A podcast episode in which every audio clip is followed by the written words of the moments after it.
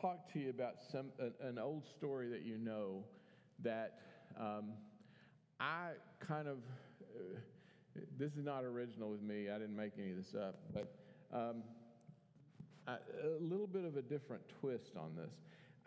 I got some sunglasses last week, and I don't know if any of you who wear glasses are like this, but I've had prescription sunglasses over and over and over, and I lose them. I can't keep up with them because I'll take them off and I have to put them in somewhere, and then I don't ever want to carry around two pairs of glasses. So anyway, I've just said I'm not buying any more super expensive prescription sunglasses, but last week I did. So I bought these sunglasses, and I was going to bring them and show them to you, but I forgot. But they're kind of, because I don't know where they are.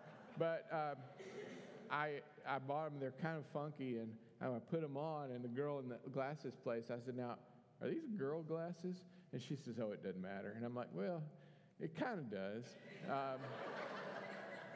And she said, "No, it really doesn't matter. They're whatever you want them to be." And I'm like, "Okay, I like them, so I'm wearing. I think they're women's glasses, but I like them."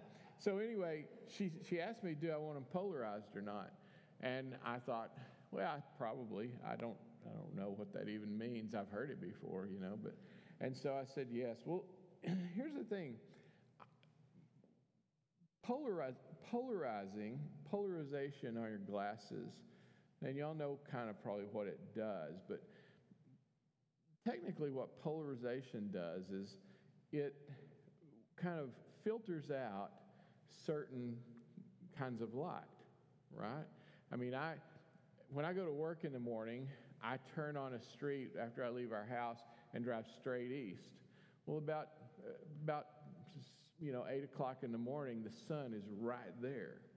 And you know how that works. If you're staring into the sun, especially if you're near the water, light just goes to a certain place. When it hits something that reflects it, it kind of travels in a very specific pattern. So when you see light come off the water, it blinds you. When light is coming off the pavement or something like that, you have that. Well, polarization in your lenses filters out some of the distracting, confusing, bad light so that I still have some light that I can see when things are polarized, but there's other light that it filters out and I can't see it. Now, with glasses, that's mostly a really good thing, okay? But you know, if you've ever done this, that when you wear polarized glasses, it doesn't just filter out the glare from the sun, it filters out other things. For example, if you've ever tried to look at something on your phone when you're wearing polarized sunglasses, polarization filters out LED light. And so that's why you can't usually read your phone when you're wearing polarized sunglasses. If you're pulled up in an ATM machine and you can't see the letters on the ATM because it filters that light out. Now, again, polarization usually is good because we put on sunglasses to drive or to be outside or whatever, but it does filter out some stuff that's not bad. What polarization does is it limits us to only seeing part of the spectrum. It wipes the rest of the spectrum out. Okay? So I want you to think about how that idea applies not just to sunglasses, but it applies to people. Because we polarize all the time. Now, you know how this happens. And those of you that are my age or older, we may think, well, we're polarized more now than we've ever been. That may be true, it may not be, right? I mean, there was a civil war at one point. That was pretty polarizing. We've done this throughout human history. We've chosen sides, and we've said you got to go this way or this way. And we do it now a lot, right? We do it in politics. We do it about social issues. We do it in Christianity. We do it in our churches. We do it with our theology. We really want to be able to go to one end or the other end and define very clearly and very easily who people are. You're us or you're not us. You're in or you're out. You're sometimes good or bad. And you know that. Probably some of y'all have the experience like I have of being with my family, for example, at a holiday, and a topic comes up, and we don't all agree on it. And we can immediately find ourselves at odds with our brother or our sister or our parents or some or our kids about some political idea or who knows what. I got off of all social media about 12 or 15 years, almost as soon as I got on, because I immediately found myself on Facebook having an argument with my brother about something, about a political idea. And after about a half a day of going back and forth, I thought, this is insane. And I shut down my Facebook and I sent a message, last message that says, I'm not doing this anymore, because it's just a place to fight. Now, I know we don't all use it for that, but a lot of us do. So we get polarized a lot of times whether we want to or not. And sometimes we polarize ourselves because just like polarizing our glasses, if we polarize ourselves, it means that we can kind of shut out everything on the other end of the spectrum so we can just see what we think and what we like really clearly. Sometimes that's good. Sometimes it may not be. It's certainly easy, which is why we like it. Because we don't like hard, we like easy. We like to say, I am this and I am not that. And you are this, and you are not this. And we draw lines and we like that. Now, I don't mean that you consciously like it and get up every morning and think, I'm going to separate myself from other people. But there's something in our brain that makes us like knowing who the sheep are and who the goats are. We like that. It's part of our brain that likes competition. It's why I liked yesterday that the Aggies, by some miracle, beat Arkansas. There's no other. And there was a game on another channel that I also enjoyed, but the thing that I really would, anybody can beat OU. That's a good thing. But I like that because, and this is not a crime or a sin for sure, but I like that because there's a part of my brain that likes to be a little bit better than somebody else and likes to separate my group out from the other group. Okay, so think on that for a minute. About whether separating, polarizing, although it's easy, it's simple, it kind of makes us feel good, okay, whether it's always the best thing. So here's a story that you know, okay?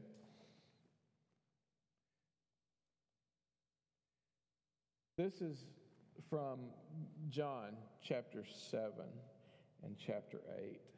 Now, Jesus has been, if you go back and read the first 6 chapters of John and the first 6 or 7 chapters, Jesus is going around just causing trouble, basically, right?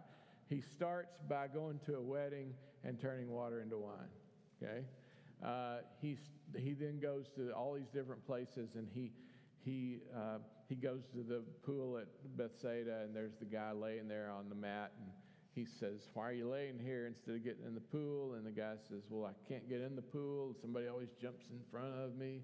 And Jesus says, just pick up your mat and go home. That messes everything up because picking up your mat is against the law on the Sabbath. So Jesus makes everybody mad except the guy who can now walk and the people who got 10 big barrels of good wine. Everybody else is getting mad at Jesus. He also heals the ruler's son. You know, this is one of the coolest healings in the Bible where the guy comes and says, my son's dying. Will you come to my house to heal him? And Jesus says, he's good. Just go home. That's really a cool story. But he's doing all this. And then he goes to the temple, and because it's a big festival, and he stays in the temple and he teaches people. And if you read some of this stuff, it's confusing as it can be. Now, we have lots of years of preachers and teachers telling us what stuff kind of means. But if you just put yourself in this setting and you stand and you listen to a guy who says, I assure you, anyone who believes has eternal life. I'm the bread of life. Your fathers ate the bread in the wilderness, and they died. This is the bread that comes down from heaven, so that anyone can eat it and not die. I'm the living bread that came from heaven. If anyone eats this bread, he'll live forever. The bread that I give for the life of the world is my flesh. If you eat the flesh of the Son of Man and drink his blood, you're okay. Well, now, just put yourself there for a minute. If you showed up at a rally at the courthouse and there's a guy, or let's say in your church, and there's a guy who's talking about eating his flesh and drinking his blood, and that's the key to everything, we would call the police, or we would at least walk away and say, kids, that's a crazy person. Don't listen to him. So this is what Jesus is doing the first 7 chapters of John. He's stirring things up. Honestly, I can read this, and I've been to Sunday school all my life. I've been to seminary. I still don't quite get all of that and what that means to us. But he's bothering everyone. So in chapter 7, the Pharisees, who are always the people that are most irritated because they're in control of everything, and Jesus is taking control away. The Pharisees come to the police, or the police come to the Pharisees, and the Pharisees say to the police, why didn't you bring this man Jesus to us? The police say, nobody ever talked like this before. The police are confused. They're like, I don't know, we don't know what to do with this guy. The Pharisees say, are you fooled by this guy? Have any of the rulers or Pharisees believed in him? This crowd, they're cursed. They're crazy. They've been misled. Nicodemus, the one who came to Jesus previously, being a Pharisee, said to them, our law doesn't judge a man before it hears from him and knows what he's doing, does it? And then they look at him and they say, you're not from Galilee, are you? Are you one of them? Then they all leave and go home. Jesus goes up to the Mount of Olives. The next morning, Jesus comes back down to the temple area, and he sits down in the temple, and people gather around him, and he starts teaching. Now, while he's teaching, it says, scribes and the Pharisees brought a woman to him who was caught in adultery, and they made her stand in the center. Okay? They form a circle, they give her to Jesus, and they stand around. Teacher, this woman was caught in the act of adultery. In the law, Moses commanded us to stone such women. What do you say? They asked this to trap him so that they might have evidence to accuse him. Jesus stooped down and started writing on the ground with his finger. When they persisted in questioning, he stood up and said, the one of you that's without sin should be the first one to throw a stone at her. Then he bent over and he started writing on the ground again. When they heard this, they left one by one, starting with the older men. When only he was left with the woman in the center, he said, where are they? Who's condemning you? And she says, no one. And he says, neither do I. Go, and from now on, don't sin anymore. Now, I'm sure you all know that story. 2 or 3 things that I think are kind of interesting here. First of all, they try to trap Jesus by trying to make him choose one thing or another, right? They know that the Mosaic law says you should stone someone who's an adulterer. And so they bring this woman and they say she's an adulterer. Here's what Moses says. But they know that Jesus has been going around preaching something that's a little bit different than Mosaic law. Jesus has been preaching forgiveness and salvation and wiping the slate clean for everyone. And so they think we're going to get him, because if he goes with the easy on the woman, she's okay, don't worry about adultery, then he's violating Mosaic law. If he says, let's stone the woman, then he's in trouble, because only the government could decide to execute someone, and then he's breaking civil law. So they think they've put him in this mess. Now, Jesus does, of course, a brilliant, ridiculously unusual thing. What he doesn't do is go with the Pharisees. He doesn't swing to this side. He also doesn't really go with the woman. He doesn't swing over to the totally liberal side and say, oh, don't worry about adultery. We don't care. She's fine. He doesn't polarize. He refuses to polarize. The other thing that Jesus doesn't do, which is the thing that most of us would think about doing in some of these situations, is that he doesn't compromise. He doesn't try to find a place down the middle either.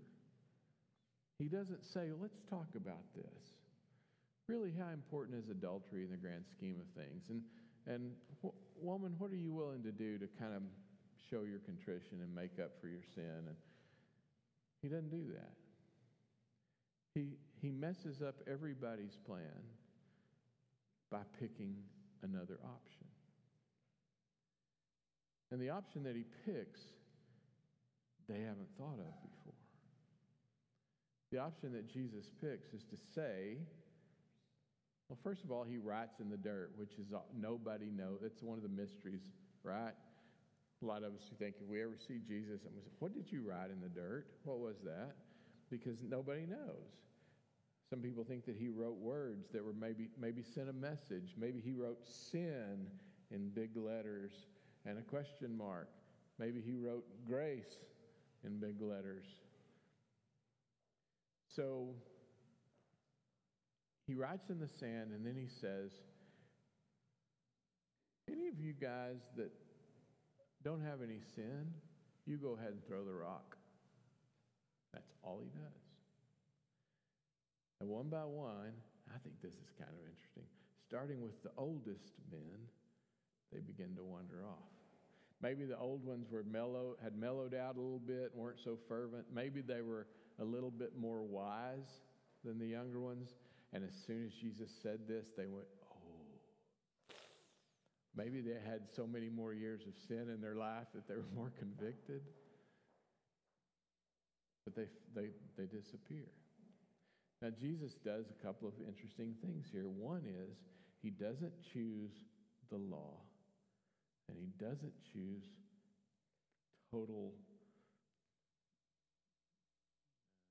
anarchy, no law, no rules, no nothing. And he doesn't choose the middle. He says, here's a third way. Not that way, not this way. How about this way? Anybody who doesn't have sin, go ahead and stone her. Jesus chooses a way that's built around the idea of love. Not just love for the woman, though. Love for both of them. Because think about this. If Jesus says to the Pharisees, Moses says, you got to kill her. He puts these men in a position of having to pick up stones and murder this woman. Now, even though they're Pharisees, and all throughout the New Testament we've learned, if you grow up in church, to hate the Pharisees, they were the bad guys. They were us. They were church people. So if we, and here's the thing, remember they were trying to trap Jesus. They didn't really want to stone the woman. They were all probably way too gutless to actually stone the woman. They were trying to get Jesus. So Jesus saves the woman from their wrath, but he also saves them from their own wrath. He says, you don't really want to stone her, do you? Because you know that you're just as sinful as she is. And then he says to the woman, nobody's accusing you. But then he says, go home and don't do this anymore. He doesn't totally let her off the hook. He says, do not behave this way anymore. Sin no more. Here's the idea that I think is important. Jesus picks a different way because in this story, he thinks so differently than we do. When we're in that situation, most of us, me, I think, what's the right way to go? Do I go this way? Do I go this way? And being right becomes super important to me. You can ask Lori. I love to be right. It's one of my favorite things. I don't know if any of y'all that are my age remember watching Happy Days, and remember the Fonz. I can still remember the episode where Fonzie had to admit that he was wrong, and he could not make the word come out of his mouth. And in the show he says, "I was," and he can't do it. That's kind of how I am. Right feels so good, and wrong feels bad. I like right. Jesus doesn't care about right. Now, that sounds weird, but stay with me. In this situation, Jesus doesn't care about winning the right or wrong argument. Jesus loves both sides. And I can imagine Jesus, first of all, I think what he wrote in the ground was probably, who are these idiots? That's what I think. I think Jesus was probably constantly thinking, these people are so stupid. I mean, that's probably a sin, so he probably didn't do that. But if I was Jesus, I'd be thinking, dear God, what am I supposed to do with these people? They don't get it. But I can see Jesus thinking, she's in trouble, but so are they. And I'm not going to pick a side. I'm going to say, here's the idea. I love both of you. Now, Jesus does that not because he's smarter than the rest of us, which he probably was, not because he's ethically superior. He does that because he doesn't have much of a choice, because his essence, his defining characteristic is love. We like to win. We like to be right. We want to win the argument. Do you ever like to lose an argument? No, it's horrible. We want to win the argument. And that's what these Pharisees, they want to win so bad. And Jesus is like, winning is not the idea.